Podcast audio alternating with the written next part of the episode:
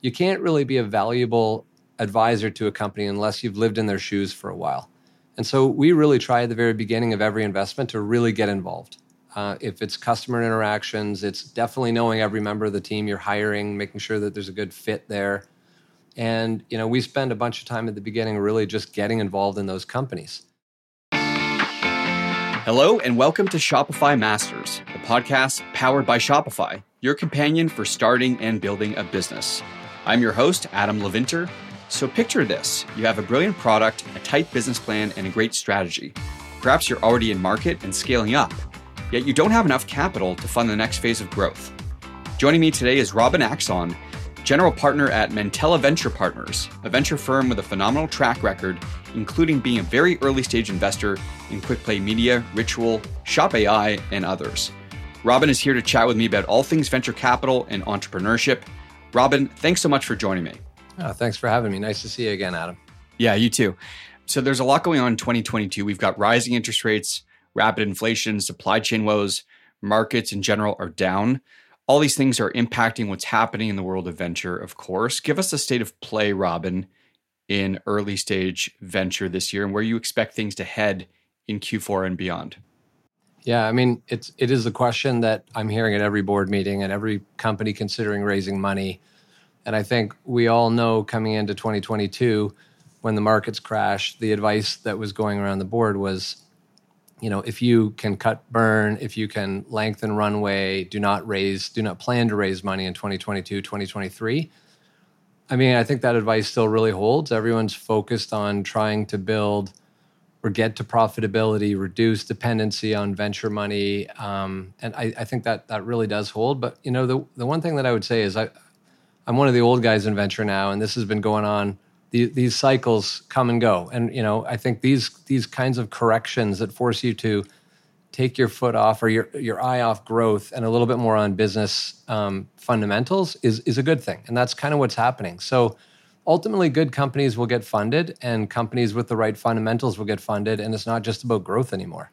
Um, how are you guys resetting? Like, are you coming up with some different criteria in terms of what you deem attractive in a potential investment versus say where you were last year? You, you know, it, it, it's interesting. We we aren't as comfortable as a fund. Um, you, you know, we're a small fund. You know, we're very hands on. We like to really get involved with the entrepreneurs. And one of the fundamental tenets of our investment thesis is that we can support a business to a level of profitability we generally don't like to invest in these in, in the kinds of companies that require tens or hundreds of millions of dollars to, to get to a point where they can be sustainable. We like to build things that we could, if we had to, if no other investor was interested, we could support the business. So in this kind of environment, this is exactly what we do. We, we were built for this environment. In fact, you know, my partner and I have talked about this a bit. The, the past two or three years, or maybe even longer, you could argue, um, has been a really unusual time with crazy high valuations. You, you sometimes wonder what you're doing wrong. You know, th- this correction sort of shows us, you know, we did the right thing by sticking to what we're good at. Do you feel like you guys will be okay sitting on the sidelines and not making investments, say for the foreseeable future, the next 12 months or so? No, we're. I mean, we're, we've actually had our most active year of investing since the formation of Mantella Venture Partners this year. Um, we have never seen better companies. The the kinds of founders. Remember, we're very early stage. We meet founders when there's a founder and a concept and a category, and, and it's very early. But the kinds of founders that are willing to start companies in this environment are our kind of founders. Tenacious. They really have a passionate um, interest in the in the in the category or the product they're trying to build. And uh, so for us, we're we're seeing a very very active period coming over the next you know continued 12 months you know, I had this tabled for later on in the conversation, but you know, you bring it up. So, what makes someone a good founder? What are the qualities and characteristics that you believe founders need to have in order to be successful? Yeah, uh, no, look, it's everything. If we're as early as I say we are, which we have been in most of our investments, we only have the founder to evaluate, you know, and, and maybe a category to go in. So we've spent the past, you know, 10 or 12 years working on a founder scorecard where we really focus on you know the history of the founder, the attributes of the founder, what you can get out of reference checks, um, even just the early beginnings of the company. But I'd say to you, like if we had to really, I mean, and in our scorecard sometimes is ten criteria, sometimes it's seven, it's eight. We kind of go back and forth on this all the time and, and try to evolve it. But you know, fundamentally, it's it's really about the ability to to grow and learn and listen, to be mentored. You know, if, if you have a founder that's going to grow as fast as the business is, it's going to be fantastic. And I think this the second thing that's really important is that, you know, is that tenaciousness in a founder that the, the founder is not going to give up. And you know, you know, we've got some other things we look for that I think, you know, depending on how mature this the state of that business is or how many companies the you know the founder has has built.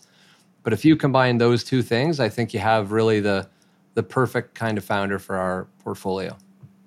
Do you look specifically at tenacity relative to previous businesses or track record in business, or do you find that you come across, say, first time founders that have this?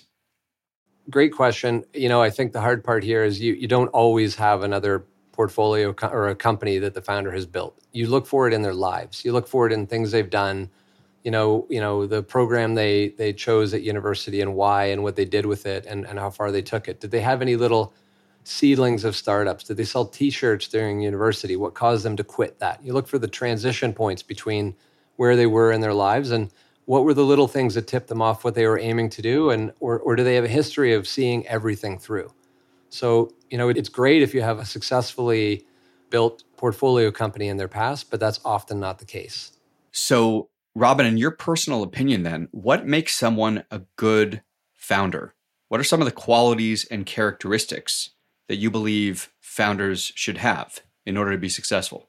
So, you know, if it's an early, early, early stage company and there's no traditional kind of venture money in there, we I always recommend angels that understand the the domain or the the category or the or the kind of company you're building. You always want to add someone to your business that's going to add value to it um, someone will, that will understand it, someone that you know when things don't go as planned, they get it. You know that they're they've been there before. Um, when it you know, and I think that actually that advice holds throughout all levels. But you know, when you get into you know moving beyond your first your million dollar check and you want to raise a five to ten million dollar round, a, a venture investor that has made investments in a similar kind of company is going to be there is going to show that they can be there through the, the good and the bad times. Every company is going to go through bad days. It always does. There's always a hiccup. There's always something terrible that happens or that makes you look like you're not going to make it through the finish line. A founder, a VC that's been there before in those kinds of companies is not only going to be helpful, they're going to be aligned and understanding. So that's, you know, when we look at, we invest in the very, very early stages of companies. So we're there for the, you know the discussion of what kind of other additional capital do we want to bring on and, and who do we choose? Is it is it about the highest valuation or is it the best alignment and fit and support? And we always choose the latter.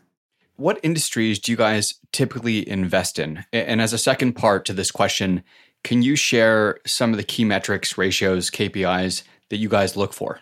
Yeah i mean we so at a very very broad you know top of the funnel kind of discussion we invest in software. Software is where you can build, you know, very, very efficiently, you know, 500 grand to a million dollar early, early investment can get you pretty far. Can get you customers, can get you some repeatability in the sales funnel. And so inside of that question, it's whether or not we're looking for, you know, you've got consumer or B2B, you've got vertical market software. And honestly, we, you know, I think the the the only one that I would say is tricky, and we've made a few investments, Ritual, Felix, and Rome in, in the category of, of direct to consumer, but we're often a lot more cautious, higher bar when it comes to consumer because inevitably they come with a requirement for raising cash for marketing and and uh, you know mm-hmm. require a little bit more capital. But if the founders are outstanding, then you know then we uh, then we'll spend a little bit more time there. And then you know when it comes to our you know the operating metrics we look at at the time a lot of times we don't have them. A lot of times we we will spend the time with the founder talking to early early customers really trying to understand the market because a lot of time there isn't anything there yet. It's trying to validate the basic elements of the business the acquisition costs of customers relative to the value of customers over time and how will that look when it starts to scale. And it's really really basic things when you when you look at it that way and they obviously break down into cohorts and more complicated analyses, but that's usually stuff we're doing with the founders as we're preparing to raise additional capital after our round. Mm-hmm. So let's go back a little bit uh, because we, we got to talk your back about your background. It's, it's so interesting. You know, we've seen some interesting career pivots, but I don't think we've come across yours yet. So how do how does one go from aerospace engineering into venture? Yeah, I appreciate that, and I, I have to admit, my father was not incredibly happy that that transition. He liked having a, a rocket scientist son for a while there.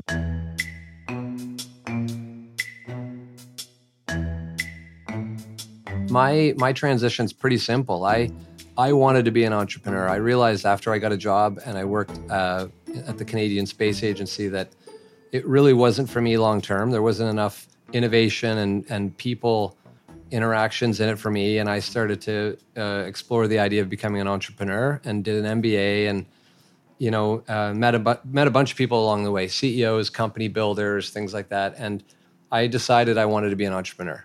And along along the way of doing that, I put a pitch deck together. You know, a 27 year old version of myself out there saying I'm going to take on the world, and here's the big company I'm going to build. And the feedback was pretty consistent. Um, you know, hey, you're a smart guy. This sounds really interesting, but you're too young and you've never built a company before. So I ultimately took a job with a venture fund that I was pitching the idea to, as opposed to raising money from them. And it was, I remember going to, uh, you know, to a, it was an interview at a at a, a, open house party for the venture fund, and so I got to meet all the CEOs, then the port, you know, the portfolio companies, and one of the CEOs said to me, you know, do it, take this job. I know you want to be an entrepreneur. That sounds good, but imagine you can learn from the dark side for three or four years, but then when you go back out to raise or you know to raise money and build your company, you'll have understood both sides of the coin. So I planned that and never actually escaped. so still still here. You know what? Before we before we talk further about this um, this career path, I find it interesting that there's not enough innovation in the world of space. Uh, you decided to take a leap over into uh, the world of, of just sort of building companies and general entrepreneurship. Yeah, and, and, and honestly, it's it's a little fair and a little unfair. Like you know, a one point would be that you know the computing technology they use in the space station is is way behind what we're using today on our phones in our houses and things like that but and there's some incredible innovation in hardware and camera and detection and automation in space that allow all these things to happen safely. It, it is an amazing area. And if i really if i'm really honest about it it was really working in the space industry during the 1997 98 99 boom of technologies where everything in the world felt more exciting than what i was doing. Really is what happened. And it was just really tricky for me to sit there and imagine, you know, the you know the next uh, space station arm project, which won't launch for five years. You know, let's spend our time building you know manuals and operating procedures for this awesome new technology, but it's a five year away thing. Meanwhile, eBay had just been built and had grown to you know a billion dollar company in next to no time, and so I was probably drawn out more than I was pushed out of the of that industry. Mm-hmm. I'm chatting with Robin Axon, general partner at Mantella Venture Partners. Robin, what is the origin story of Mantella Ventures, and how do you and Duncan become general partners there? Yeah, the origin story is uh, I'll, I'll, It's got a couple of little bumps, so I'll make sure I hit them. But we uh, Duncan was a, an entrepreneur in residence at, at a, a, venture fund that I worked at. It was my, my first venture fund that I worked at, uh, starting in 2001. And Duncan had sold his company to IBM and joined as an entrepreneur in residence. And we spent a lot of time working on the investments we'd all made together. And um, so the uh, we we sort of planned from early on that we were definitely going to do something together. Um, Ventures West made a call uh, after their eighth fund, that was the fund that I was at, that to not raise an additional fund. And so there really wasn't a, the path forward was gone. I had been made partner there. I had had amazing mentors and experiences by working there, learned a ton. And so we went off on our own without a real plan. And we stumbled into two amazing entrepreneurs, Ray Reddy, who was the, who was the CEO uh, and, and founder of Ritual, and Chris Sukornyk, who was building Disco now, but was building, it's also in our portfolio, um, is uh, was building uh, Chango then. Right. Yeah. and so we we just spent every day. We joined in an office together, and we spent every day um, building those two their their first two companies, which were Push Life and Chango. Now they're Ritual and Disco, um, and and loving every minute of actually getting into operations. You know, business development, sales calls, ops, hiring, firing. It was it was an amazing experience, and out of that, w- we got a phone call one day from. Uh, from a group representing someone that wanted to build up a venture fund, wanted to be a partner financially, but wanted to build something up. And it was really aligned with what we were trying to do, which was really hands on, really about um, upside, not making money on, on, on, on, salaries, but really if, if we could build something great, you know, we, we'd all do well. And uh, so we partnered with uh, the Mantella Corporation to build Mantella Venture Partners. And uh, that was 2009 you know, and 13 years later, um, you guys have a killer track record. I mean, folks in the Toronto startup scene, in venture more specifically, they speak to the quiet yet very impressive track record of this company and this portfolio that you guys have built. So, so congratulations. If we were to think about um, your key differentiators a- as a VC, I, kn- I know you mentioned hands-on support. What are some of the other differentiators that Mantella pedals, and what does hands on support actually mean from a founder perspective? What should they expect? I mean, look, at, at, the end of the day, we we do have the luxury of being a lot older than we were when we were starting this out, and we have a lot of experiences. There's been a lot. I mean, Duncan founded his own company early on and sold it, and went through the trials and tribulations of that, and now we've done that with a lot of different companies. But I would say, you know, the on a working basis, what it generally looks like is we don't we don't spend our time trying to contribute at a board level. We we try to get involved in uh, you know maybe if it's a really early company, a weekly ops meeting where we help set that up and structure the plan for the year and how we measure it and how we monitor it. And you know it's something that Duncan and I believe very strongly in. We learned a long time ago, and that is that you can't really be a valuable advisor to a company unless you've lived in their shoes for a while.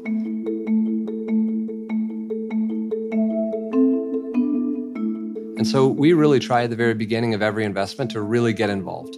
Uh, if it's customer interactions, it's definitely knowing every member of the team you're hiring, making sure that there's a good fit there.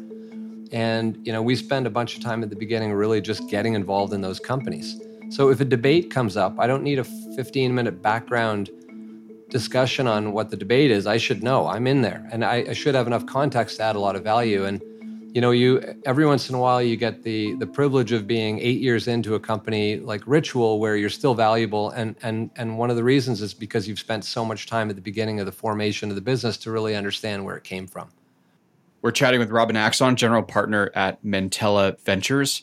So robin correct me if i'm wrong but before the pandemic one of the attractive things about mantella is that after you would make a portfolio investment you'd actually have these companies physically sit in your office. So all of your portfolio companies were physically in that same space. So now that we are beyond COVID, is this still the setup? Yeah. I mean, look, if, if, if you had talked to me 13 years ago and said, hey, how is this going to work? It's not going to scale. I would have said, that's a really good point. Thanks for pointing that out to me. But somehow we've made it work. We, we are on Wellington Street here in an old, you know, brick and beam building. And when we make an investment, we, we throw out the offer to the company, and I'd say 90 plus percent of the companies have come in, hired, and and grown here, and then, you know, evolved beyond us and moved out here as soon as there was way too many people for the for the uh, for the space. But yeah, all, you know, we we're still here. We have two companies in the office with us. Um, there's a little bit of uh, of uh, remote work happening, but you know, in the you know, basically throughout this summer and, and beyond, everybody's been in. But yeah, there's two companies here, and you know, one of them is actually just just exceeding the size limitation and moving out uh, moving out in October, and then we'll do it all over again.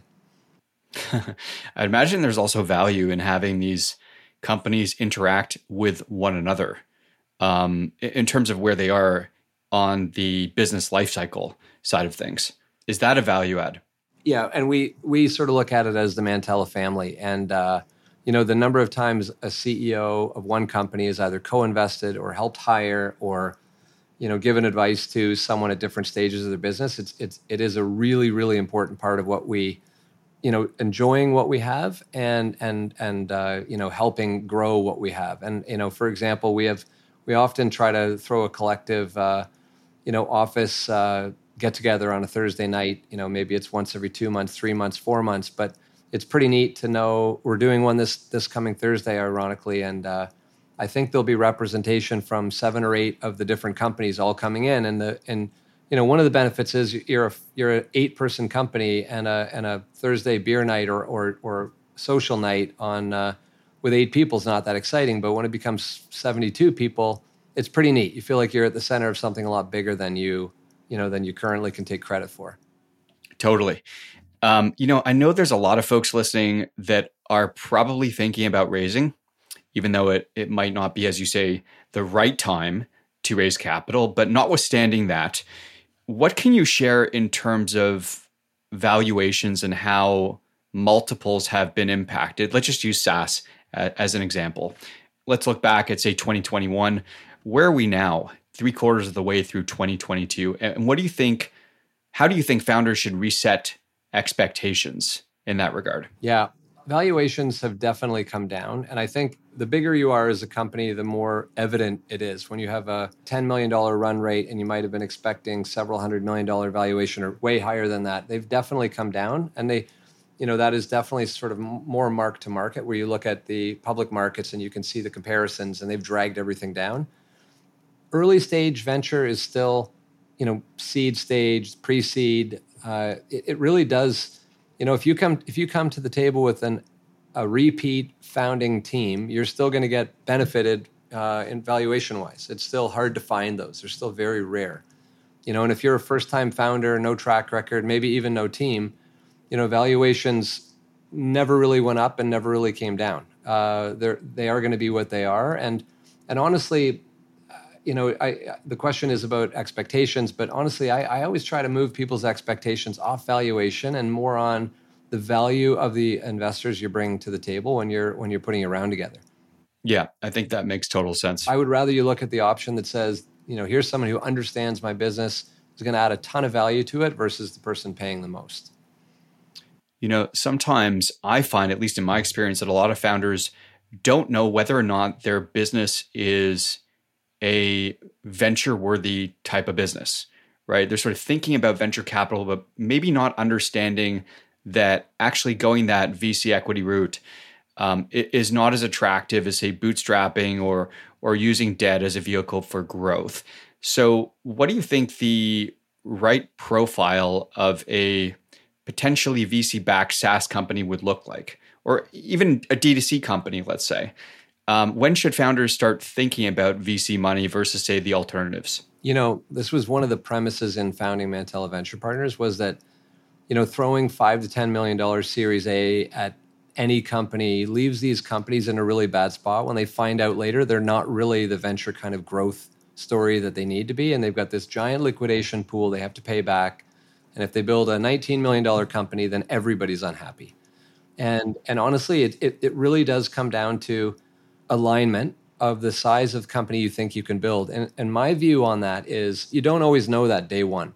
There's certain businesses that you know are going all or nothing in, into major categories, but there's other businesses that you don't know that yet. And so we always suggest waiting in. You know, look look for a million dollar reasonably sized angel round and really try to prove that you're worthy of raising a five to ten million dollar seed or A or whatever you want to call the next category then and you know and, and take it like stepping stones across the river. You're not trying to make it all go in one jump.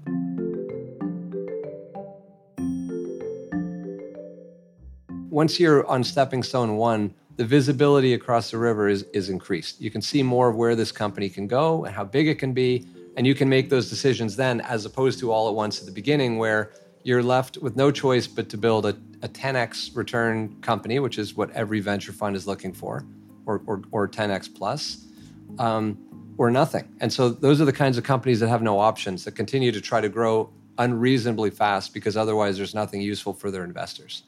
No, I think a lot of it is just getting real about um, the pressures of, of, building a company when you do have uh, a big round backing you.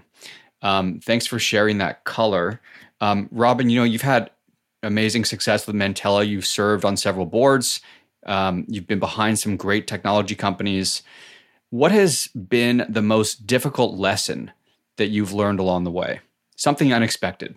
Yeah, I think I think a couple just in the theme of what you're talking about um, is definitely you know you look at you look at the options, you look at raising money, and you look at making these decisions as a company and valuation and growing.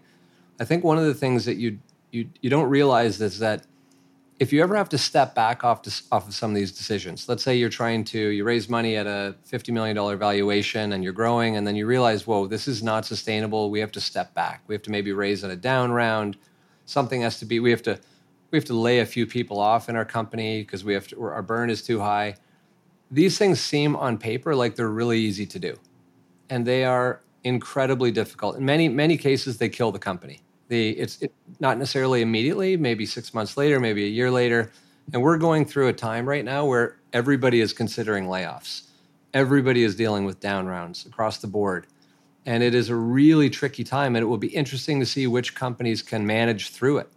it. this this kind of environment takes a lot of companies down and i think it's honestly one of if i were to take the ceos in our portfolio and ask what's the worst thing that they've ever had to go through in any you know any part of building their business everyone would say something around a layoff or a down round meaning you've got not not so much that the valuation went down but you now have a whole bunch of people that maybe aren't as motivated to keep building the company so it's these negative forces that you got to deal with. And definitely layoffs and down rounds are the worst. Mm-hmm. But we are seemingly heading into that type of environment, that, that sort of recessionary environment. Assuming we are in uh, a pseudo recessionary environment, we'll probably have a lot of this.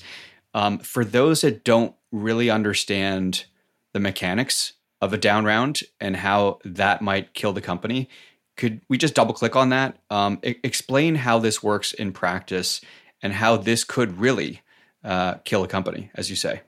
Yeah, I think like there's a couple parts of it. One is your your entire employee base, your team. You've been handing them stock options, presumably, in many of our in all of our company cases, stock options is a big part of why you might ch- cho- choose to join a company. And the stock options come with a strike price, the price that that that option is worth. And if the if the valuation of the business starts to drop such that the stock options no longer have any any value to the employee, they're going to look beyond that. They're going to say, "Look, why have I taken maybe a slightly below market salary, or I've spent 80 hours a week with this company? You know, why would I do that if if if if the extra piece that I was doing for that extra reward is not there?" Um, the other one that I think is a really big part of it is once you've had your valuation come down, it, it, can happen in a couple of ways. One, it might be an inside group of investors. Everyone that's still there decides to raise money at a lower valuation and they put more money in the company and they agree on the new terms. Or it might be set from someone on the outside. And now you're stuck in this position where your valuation is down. It may be harder to attract new investors. You may not be able to attract new investors. You may just be dealing with your inside group. And now you've maybe pulled the last of the money out of that inside group into this company, you know, everyone has a limited um, commitment to uh, to each investment, and if you pull it out in this sort of saving round, the down round, you may not have any other options left to go outside other than ext- like if if I'm looking at a company and I it's my very first look at a company, assume I'm making a late stage investment, I'm going to compare it to everything around me, and if this is a company that's struggling and failing and has huge liquidation pool of capital I'm either going to say we need to really correct the the situation, or it's going to, have to be a really low valuation to go forward. So it just gets harder and harder to fund that company from the outside. Assuming these stock options greatly impact company morale, right? What is the role now of the founder in not only resetting expectations and coming to terms with reality on the ground, but going back to their employee base and motivating everybody again? like what are you seeing work in in terms of founders kind of rallying their troops and getting their employees to stick around versus say leaving for some other option? Yeah i mean i i think it's the how, the what is what you said. How do you remotivate? And the how is the hard part. And you know it's that's a that's an individual character trait you know there are certain founders that are just amazing at resetting hey here's the reality here's the new story. They lay out another vision, even though it's on the past on a, on a past failed vision potentially. or just even a bad environment, and they say, Here, this here's the new vision. Let's get excited, rah, rah, rah. And they can get people excited again, even a second or a third time. You know, you've got the Steve Jobs type founders out there that have done it over and over and over, even in the face of, of bankruptcy, even in the face of a failed company and a new company on the other side. Um, it really is a this is a, a, a, trait of a founder that you, you, you need to have if you want to survive these times. I'm chatting with Robin Axon, general partner at Mantella. Robin, uh, before we go, I was intrigued to see that you founded the Young Venture Capitalist community at CVCA. Where does your inspiration for helping younger entrepreneurs come from? It, back in 2001, I joined Venture Capital, of joined Ventures West, and there were not a lot of younger members in the venture community. I think that it was a time where people were starting to. It's a it's a young industry in Canada, and I started this uh, this this group called the Young Venture Capitalists, the YVC. Uh, funded it out of my fund's bank account. You know, raised money for a golf tournament, had a golf tournament, had another at a at a uh, dinner and things like that. So all of the people that were, you know, the young associates had a place to meet each other in a environment that was a little bit more friendly than the you know the, the big CVCA kind of conferences, and it took off, and it's uh, it's been really successful.